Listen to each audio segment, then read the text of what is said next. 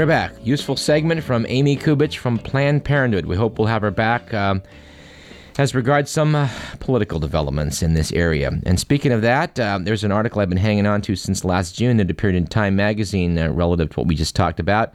Apparently, at James Madison University in Virginia, uh, when the word got out that the health center was providing uh, contraception, more, the morning after pill, as it were, for the students, uh, apparently, some local politicians got uh, and trustees of the university got very up in arms and voted to take away the ability of the university to do that. But thankfully, in this case, the students apparently rose up uh, and and decided to fight this politically and got it overturned. So, uh, chalk one up for common sense. Now, in contrast, Dateline Crawford, Texas, story out of the AP. President George W. Bush ordered the State Department to withhold U.S. family planning help from overseas groups that promote or perform abortions with their own money. The decision expands an order issued two years ago that applied only to family planning money administered by the U.S. Agency for International Development, which is a division of the State Department. And the House voted last week 281 to 142 to ban third trimester abortions. The Senate is uh, probably going to pass this bill as well, and it will be signed by President Bush. This is a when this happens, it's a sad day for America, and uh, we'll be returning to talk to some people from Planned Parenthood, hopefully Amy, about um, about this unfortunate development. We may at that time run in its entirety the interview we conducted last uh, March with Vicki Wilson, who had to undergo such a procedure. Vicki's a, a, registered nurse. Her, her husband Bill is a um, a physician. They had to actually undergo this uh, difficult uh, difficult uh, decision and procedure, and uh, had a lot to say about why the right to get one needs to be preserved. So we're probably going to run that in its entirety because it was um, it's probably as good a segment as we have ever aired on this program. And uh, speaking of reactionaries, another story out of the Bee. Santiago, Chile. Apparently, Chile is the last nation in the Western Hemisphere where divorce is illegal. And the Catholic Church is pulling out the stops, airing ads five times a day on Chile's five TV networks opposing the passage of a law permitting divorce. According to the, these uh, spots, a divorce will push children of divorced couples into drugs and booze. School dropout rates and domestic violences will climb uh, family incomes will plunge. You know, what what is up with this? I mean, you know, that you can get an annulment in Chile by saying you lied on your on your um, on your marriage license, and people get annulments that way and get marriages dissolved. But isn't this ridiculous? But uh, even more ridiculous than that, in the United States, right here in the good old U.S. of A. In the Rocky Mountain state of Utah, Good old fashioned values, perhaps from the 16th century, have uh, prevailed. A Utah court rejected a challenge to state laws prohibiting sex between unmarried people, period. And oral sex between anyone, period. Whew. So, people, you've been forewarned. If you cross the Utah border and you're not married, don't have sex. If you are married, be sure not to have oral sex, okay? You got to stay clear of the law. All right, let's do a couple of science stories here. Um, the Milky Way galaxy is apparently eating its neighbor. Yes, apparently, our own Milky Way galaxy is swallowing up the smaller Sagittarius galaxy. Now, I didn't even know there was such a thing as the Sagittarius galaxy. Well, apparently no one did until they got infrared telescopes out and were able to map the sky more effectively. And they realized no, there is another galaxy that is being torn apart and uh, basically incorporated into our own.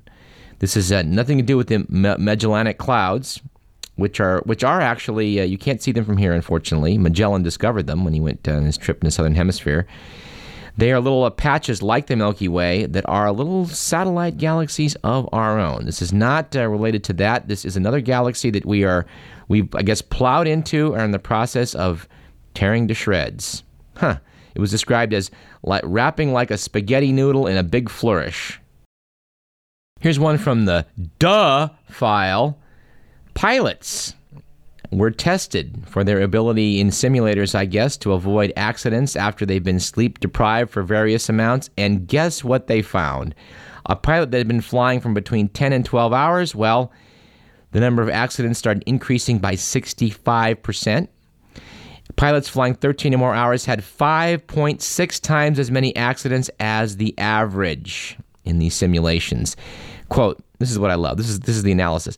Quote, the analysis suggests that establishing limits on duty time for commercial pilots would reduce risk. Duh! Now, if we can just get the medical profession to wake up to this one, I think we'd really be in good shape. Uh, which would you rather have? Somebody working on you that's been sleep deprived for 30 hours, or a guy flying you in an airplane who's been on duty for 13 hours? Which do you think is worse? They're claiming that they've stopped that practice, but you know, talk to people in medicine. I think it's still pretty much uh, the standard across the country. All right, and final story from the boring but important category out of the Week magazine. Secure. This is actually a study from Vanity Fair reprinted. Security at the nation's nuclear weapons labs is dangerously lax. They did simulations where mock terrorists went in and they repeatedly managed to steal radioactive materials and escape in drills conducted at the Los Alamos National Laboratory and other facilities.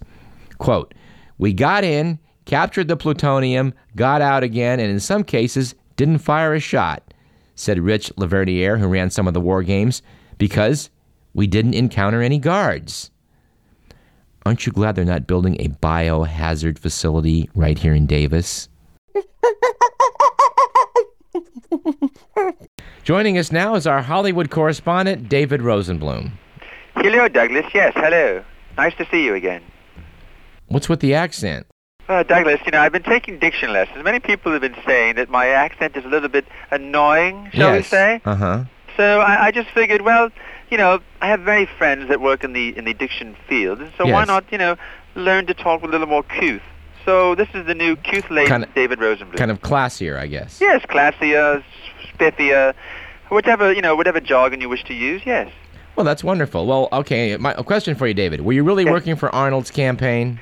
Yes, indeed, Douglas. I, I was, you know, very much pleased to be working on Arnold's campaign. You know, winners do pay their bills more promptly, I find. So I did a couple of, you know, ad spots for him. Yes. Can I quote one from the Sacramento Bee? Oh, most certainly, of course, yes. Okay, a spot you aired in San Bernardino. Man number one. Under Gray Davis, our budget went billions into the red. Man number two. And don't forget, under Davis, we saw a surge in droughts, wildfires, locusts, rap music, and sunspots. So? I mean, so, so, so, so what? So what? What's the big deal, Douglas? Sunspots?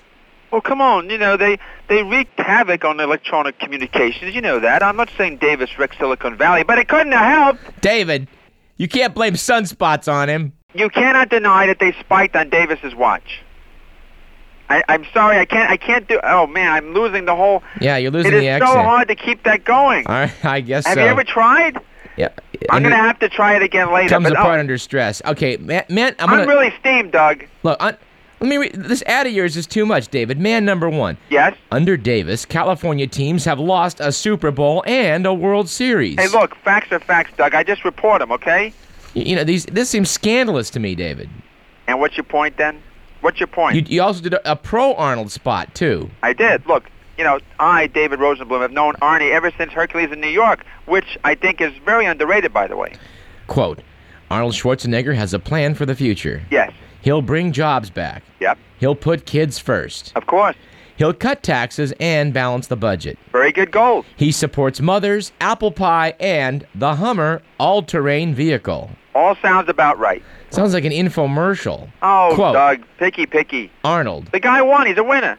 quote, Arnold sees a California where creatine, anabolic metabolism agents, and growth hormone will retain their quasi-legal status. Look, the guy thinks outside the box. That's all. You know, I'm going to continue to help his campaign so long as the dough keeps rolling in. You know, that's my main concern. Hey, did you ever hear about his green Hummer plan, by the way? Yeah, I guess he's converted his giant SUV-like personnel carrier from diesel to hydrogen. Hey, it's a gesture chock full of symbolism. Chock full. Yeah, but if people drove a vehicle that got more than nine miles to gallon, wouldn't that be a quicker solution, David? Oh, criminy sakes. You sound like Arianna, who who is a dear friend, I might add. Look, why criticize Arnie for his efforts to help the environment, Doug? He fully supports the new technology to fast ferment vegetable matter into alcohol. Like they do in Brazil? Exactly, only much faster. Did you know this method allows you to fuel a chainsaw with trees cut that same day? It's the most environmentally friendly method of clear-cut logging anyone's ever devised. Terrific. And, I might add, Arnie is going to push for a new generation of solar-powered panels to make construction equipment 100% emission-free. Well, that sounds promising. It sure does. It's going to permit mountaintop strip mining operations in many areas where costs are not prohibitive. This is a good thing, is it not? Well, I guess you just can't say the new governor isn't pushing the green envelope. At last, we agree. Any other campaigns you'll be signing on to? Well, look, I'm not someone who just goes for the dollar anywhere and any time, but I am glad you asked. You know, it seems like the big men are the ones that get the big votes nowadays. You know, first Minnesota elected Jesse Ventura, now Arnie here in California. I'm working to snap up some of the big fellas to run for office. Some other big fellas you may not have, you know, thought of as political material. Uh, like who? Well, in Chicago, we're looking at one of the biggest, the biggest guys around for a congressional seat. Who? William the Refrigerator Perry. He's taking out papers on the South Side, Doug. And I've almost got Mike Ditka's signature on the dotted line. He'd make a fine governor, don't you think? He's a born leader. Uh, frankly, no. Well, if we don't get him, we'll get Dick Butkus. Whatever. Look, in Texas, that's where I'd love to get Stone Cold Steve Austin. You know, the wrestler? Uh, He's thinking about making a serious run for the State House. Send Austin to Austin. It's perfect for bumper stickers, which are critical campaign literature in Texas elections. well, does he have to know anything? To be governor in Texas? Traditionally, no. How about this guy, The Rock? Well, The Rock is a serious actor now, Doug. He's a thespian, and he's not going to commit to any specific race. But he did admit to me privately he's interested in reclining behind a big desk while smoking cigars, preferably with his feet up. So as long as he can keep making films, doesn't have to do a lot of reading, he's in. How about Hulk Hogan?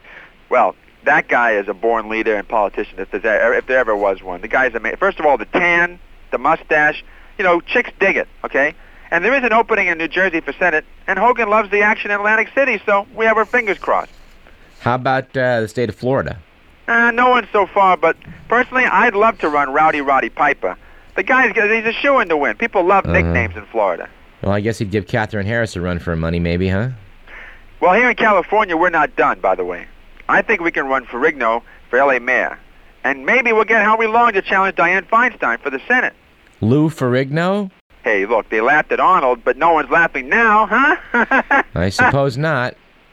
Well, David, uh, keep us up on your latest escapades in electoral politics. I sure will. By the way, electoral is not that crucial. And since you're up there in Sacramento, let me ask you a question, okay? Okay. How do you think they'd feel about running O.J. for office? You know, Mr. Simpson, my client? I think it's premature to think his reputation is rehabilitated. Are you sure? I'm pretty darn sure, yeah. Because I, I, I really do have him locked in till 2009, you know, contractually. I think he may be your guy for Florida, David. He lives there now, doesn't he? Well, yes, that, that's true. Yes, it is. You know, I really do enjoy talking this way a lot more. You know, it's much better, and it, it is Uh-huh. true. He's in Florida. Maybe he can take up some golf and run at the same time. I, I suppose we can. We could maybe put some feelers out. Yes. Yeah, give, we'll give it a shot. And Orlando does have a mayor race coming up. Yes. Uh-huh. We'll go for it, I think, David. You know, I just might. Uh-huh. Very good idea. So nice of you to talk to you again. You know, it's just I just love being on your show. I'm, I'm not sure I'm comfortable with this accent of yours. Well, I'll talk to you again. Okay, Doug. All right. All right. See you later. right, we'll see you.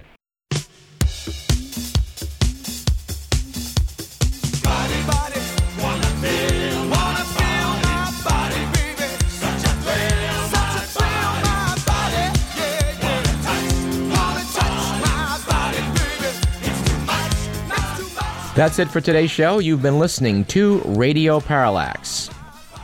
Our thanks today to Amy Kubich from Planned Parenthood as well as Steve Valentino from Stop Making Sense right here on KDVS. Stay tuned for Todd, and we'll see you next Thursday at 5 o'clock. I'm Douglas Everett. This show was produced by Edward McMillan.